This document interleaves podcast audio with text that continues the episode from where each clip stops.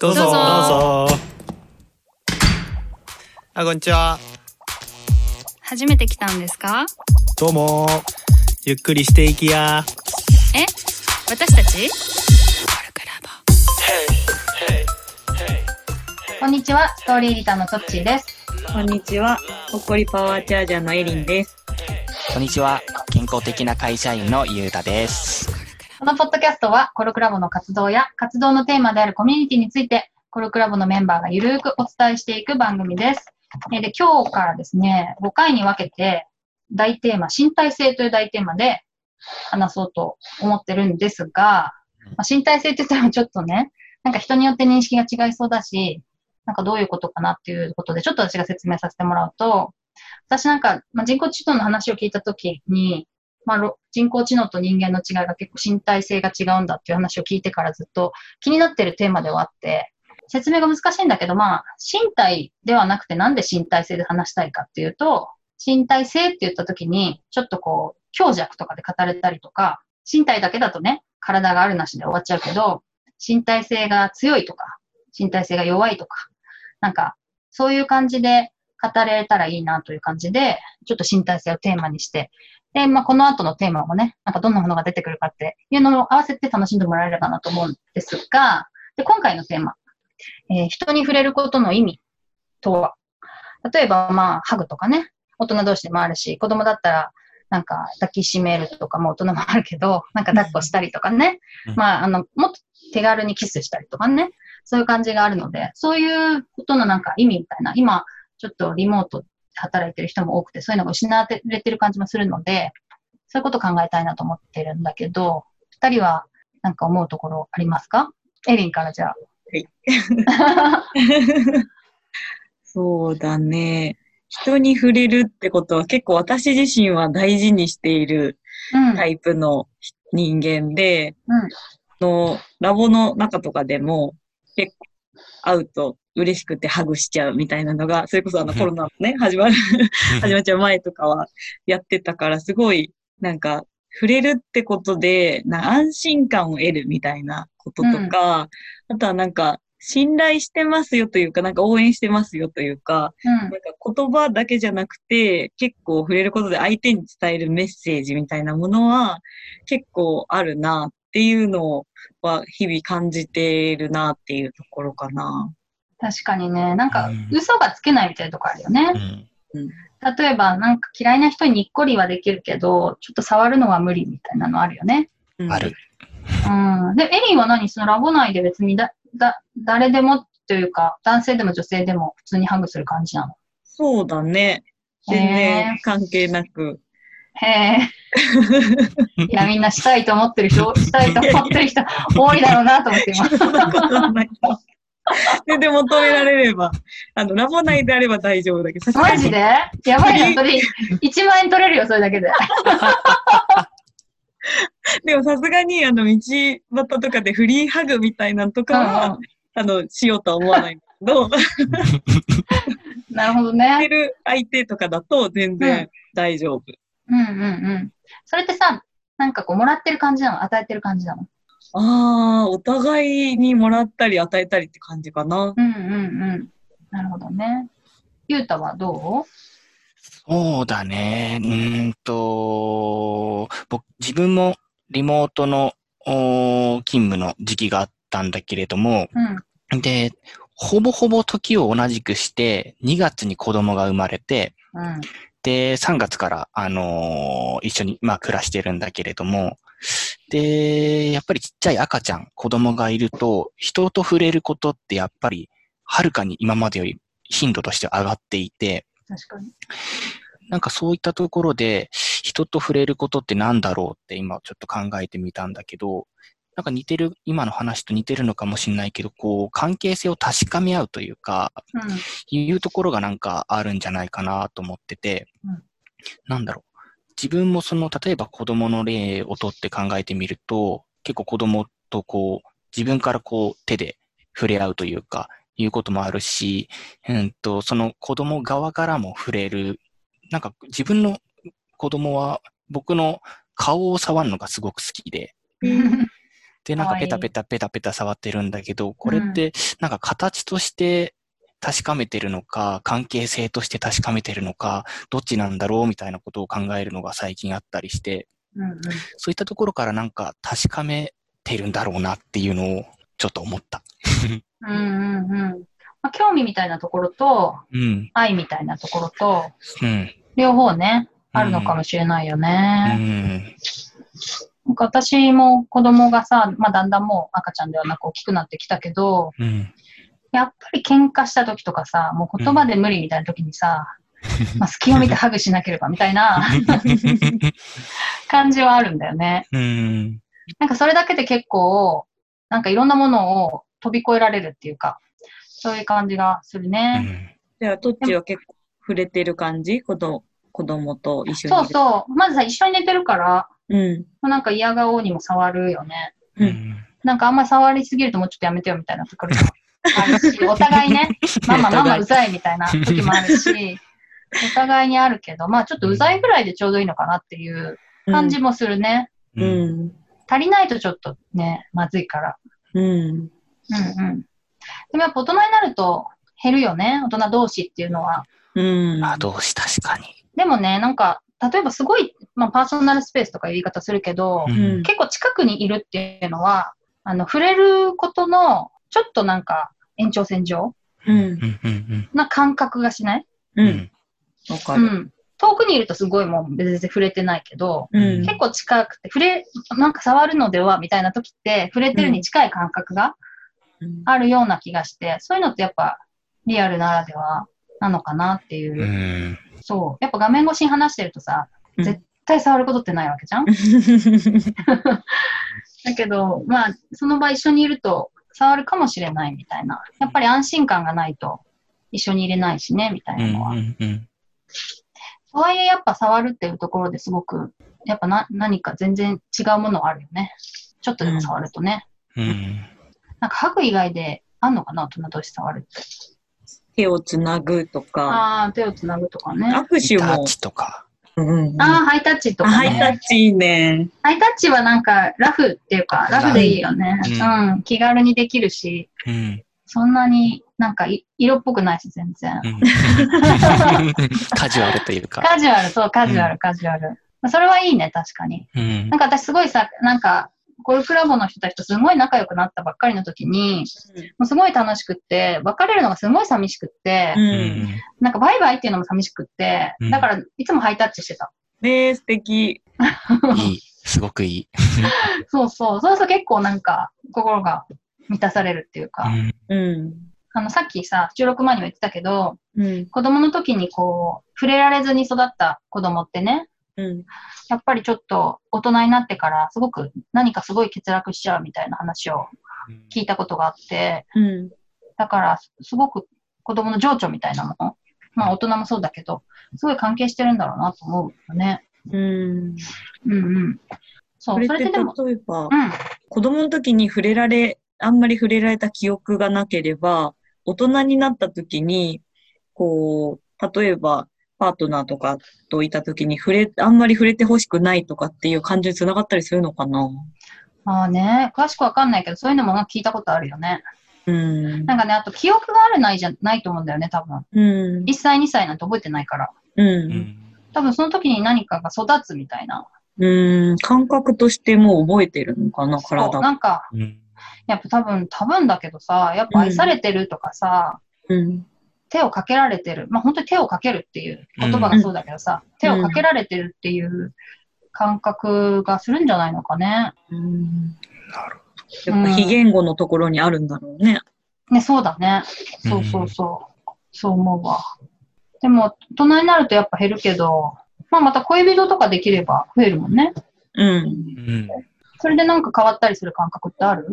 恋人がいるときといないときでさ、多分さ、人に触れることがさ、随分変わるじゃない。それでなんか感じることってあったりする？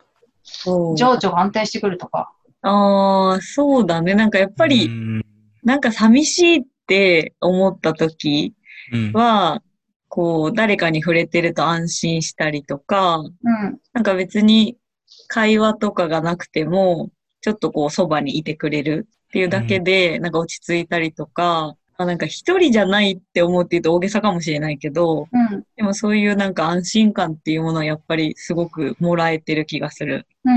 触れると。うんうん。そうですね。なんかあれだよね。喋んなくてもいいっていうのはあるね。うん。触れてると。そう、ただ手つないでるだけでいいとか。そう。横に座ってちょっとくっついてるだけでいいとか。うん。なんか体温というか、温度というか、なんかそこもすごい、なんか変なあれじゃないけど、人肌っていう温度がすごい安心感を多分与えてるんじゃないかなって思う。そうだね。なんか人間にはさ、まあ、人間というこう生き物がさ、結構人と人とのつながりをね、求めるものだと私は思っているんだよね。なんかそういうふうにまあ生きてきたって、そういうふうに文化を形成してきたってことで、そのつながりをさ、今はさ、すごい言葉に頼ってるじゃん。うん。大人もそうだし、現代っていう意味でね。うん、テキストもなんか言葉だし。だからそれが、いらないのが、まあ、触るっていうことなのかもしれないね。まさに繋がってるっていうか。それはあるかもね。ゆうたは特に赤ちゃんいるから、すごい触れるってことがね、多いから。特に話がまだでき、今いくつだっけ赤ちゃん。今ね、4ヶ月あじゃあもう全然話とかもできない。全然話もできない。なんか、あーとかうーとか、いうコミュニケーションかな、今は。で、なんか、触ったり、手とか足とか、こう、ブラブラして、遊んだりしてっていうコミュニケーションの取り方を今してると思う。それでもやっぱりこう、つながってるみたいな感覚は感じる？赤ちゃんと。感じるかな。すごく感じると思う。なんでだろうなぁ。なんでだろう。なんかね、そういえばね、なんだっけな。まあ、ロボットとか、まあ、人工的なものって、触れた瞬間はわかるのね。前と状態が変わってるから。触れた瞬間はわかる。あと、離れる瞬間もわかるんだけど、触れているってことがわかんないんですって。だから、状態が変わんないから。だけど、人間はそれがわかると。っていう話が面白いなと思ったことがあったんだけど、だからその触れている状態をずっと感じられるっていうのは人間特有みたいなんだよね。なるほど。そう、やっぱ変化がないと感じることはできないんだよね、このアルゴリズム的には多分。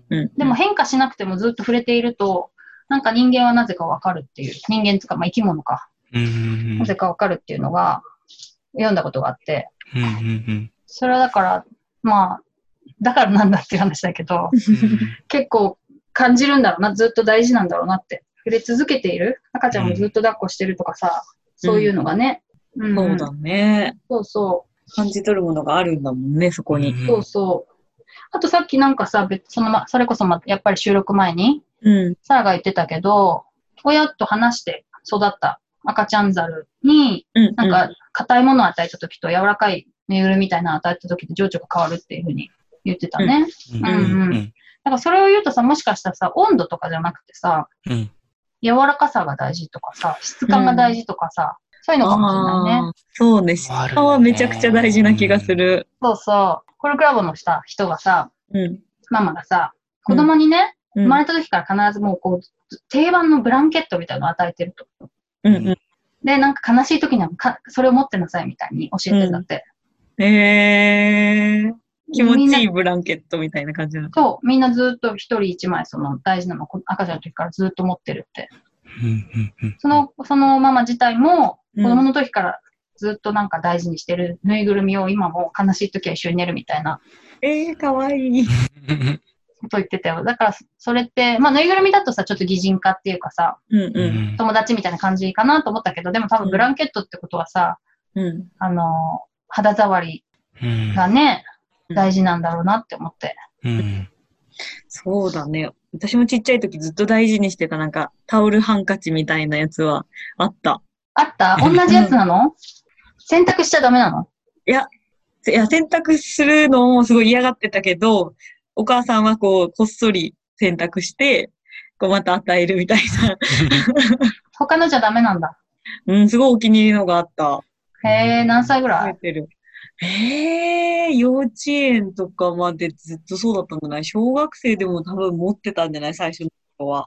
どうすんのそれって、握ってんのいつも。そうだね、握ったり、まあ、もっとほんとちっちゃい2、3歳の頃はこうガジガジ噛んでたりとか、あったね。なんかそれの名残かわかんないけど、今もうすごい毛布とか、なんかそのタオルケット、自分が使ってるやつは、自分好みのなんかものじゃないと嫌だみたいなのとかはある。ホテルだと寝づらい？あー、寝づらいね。そうかもね。なるほどね。なんか安心するの？うん。気持ちいいと感じる、その、こう、触れてる感覚が、例えば優しいと、硬いものよりはやっぱ優しい気持ちいいものがあると、なんか安心して心地よく眠れるみたいなのは、そうだね、大人になってもあるね。へぇー。悲しい時にそういうのをなんか抱きしめるみたいな、そういう感じでもなく、癒されるとかでも、まあ普段からそれを使いたいって感じだ。そうだね。悲しい時にって特別な感じはないけど、でもそれがないと落ち着かないみたいなのはあるかも。安定するんだ、やっぱそれで。ゆうた、そういうのあるの？物はね、あんまないかな。でも、ずっと使ってるクタクタになったタオルとかの質感は好きとかって言ってた。人と触れることっていうところに戻ってみると、なんか、その赤ちゃんのほっぺってすごくプニプニして気持ちいいじゃない？たまらないよね。なんかそれって触りたくなるように、こう、向こうも触れてみたいな感じでそうなってるのかなって。奴らもね。奴らも。こっちに仕向けてきてるんじゃないかっていうのを、少しね、今考えてたの。まあそうだよね。圧倒的だもんね、圧倒的。スレスレ感っていうか。なるほどね。そう。もう親が触らざるを得ない状況に。もう、そういう、進化をしてるんじゃないかみたいな。生存戦略としてね。彼らの。確かに。そうかもしれない。そういうのもありそうだな。そうだね。匂いとかもね、めっちゃいい匂いだし。いい匂い。まあ、肌じゃなくだけじゃなくてね、可愛くてお世話したくなっちゃうっていうのは、そうだね。確かに生存戦略なんだろうね。あるんだと思う。守りたいとかね。あと、だからさ、女性の方がさ、可愛いって意識が強いじゃん。可愛いものに弱いじゃん。その肌触りとかもさ、女性のがもしかして、そういうのに弱かったりするのかもね。ママにお世話させるために。ああ、母性みたいな。まあ、今はそうとは限らないけど、昔から、まあ、女の人の役割だったわけじゃん。子供をさ、育てっていうか、お世話をするっていう。なんかそういう意味で、確かにそういうなんか、ぬいぐるみが好きとかさ、そういうブランケットが手放せないとか、なんか女の人に多いような、なんとなくイメージがあるけどね。こんな感じですかね。そろそろお時間になりましたけれど。ちょっと触れることっていうのをね、普段忘れがちなので大人になると、大事にしてほしいなと思って、ちょっとみんなで話してみました。ということで、コルクラボの温度でした。ありがとうございました。ありがとうございました。ありがとうございました。コルクラボ。新メンバー紹介のコーナー。はい、握手。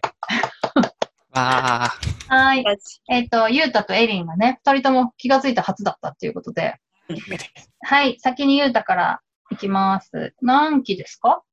9 期です。そうだっけ？もうちょっと前からいる気がするんだけど。そうなんだ。まあ、さっき出てきたけどね、赤ちゃんがいると。4ヶ月の。4ヶ月。うり二つの。うり二つと、人に言われるけど、そんなに実感がないんだよね。びっくりしたよ、似てて。めちゃくちゃ可愛いよね。似てる。眉毛とか、なんか目の形とか似てる。ああ、なんか、そのあたりは似てるっていうのは結構言われる。どうですか、赤ちゃんとの生活は。まあ、可愛さがすごい。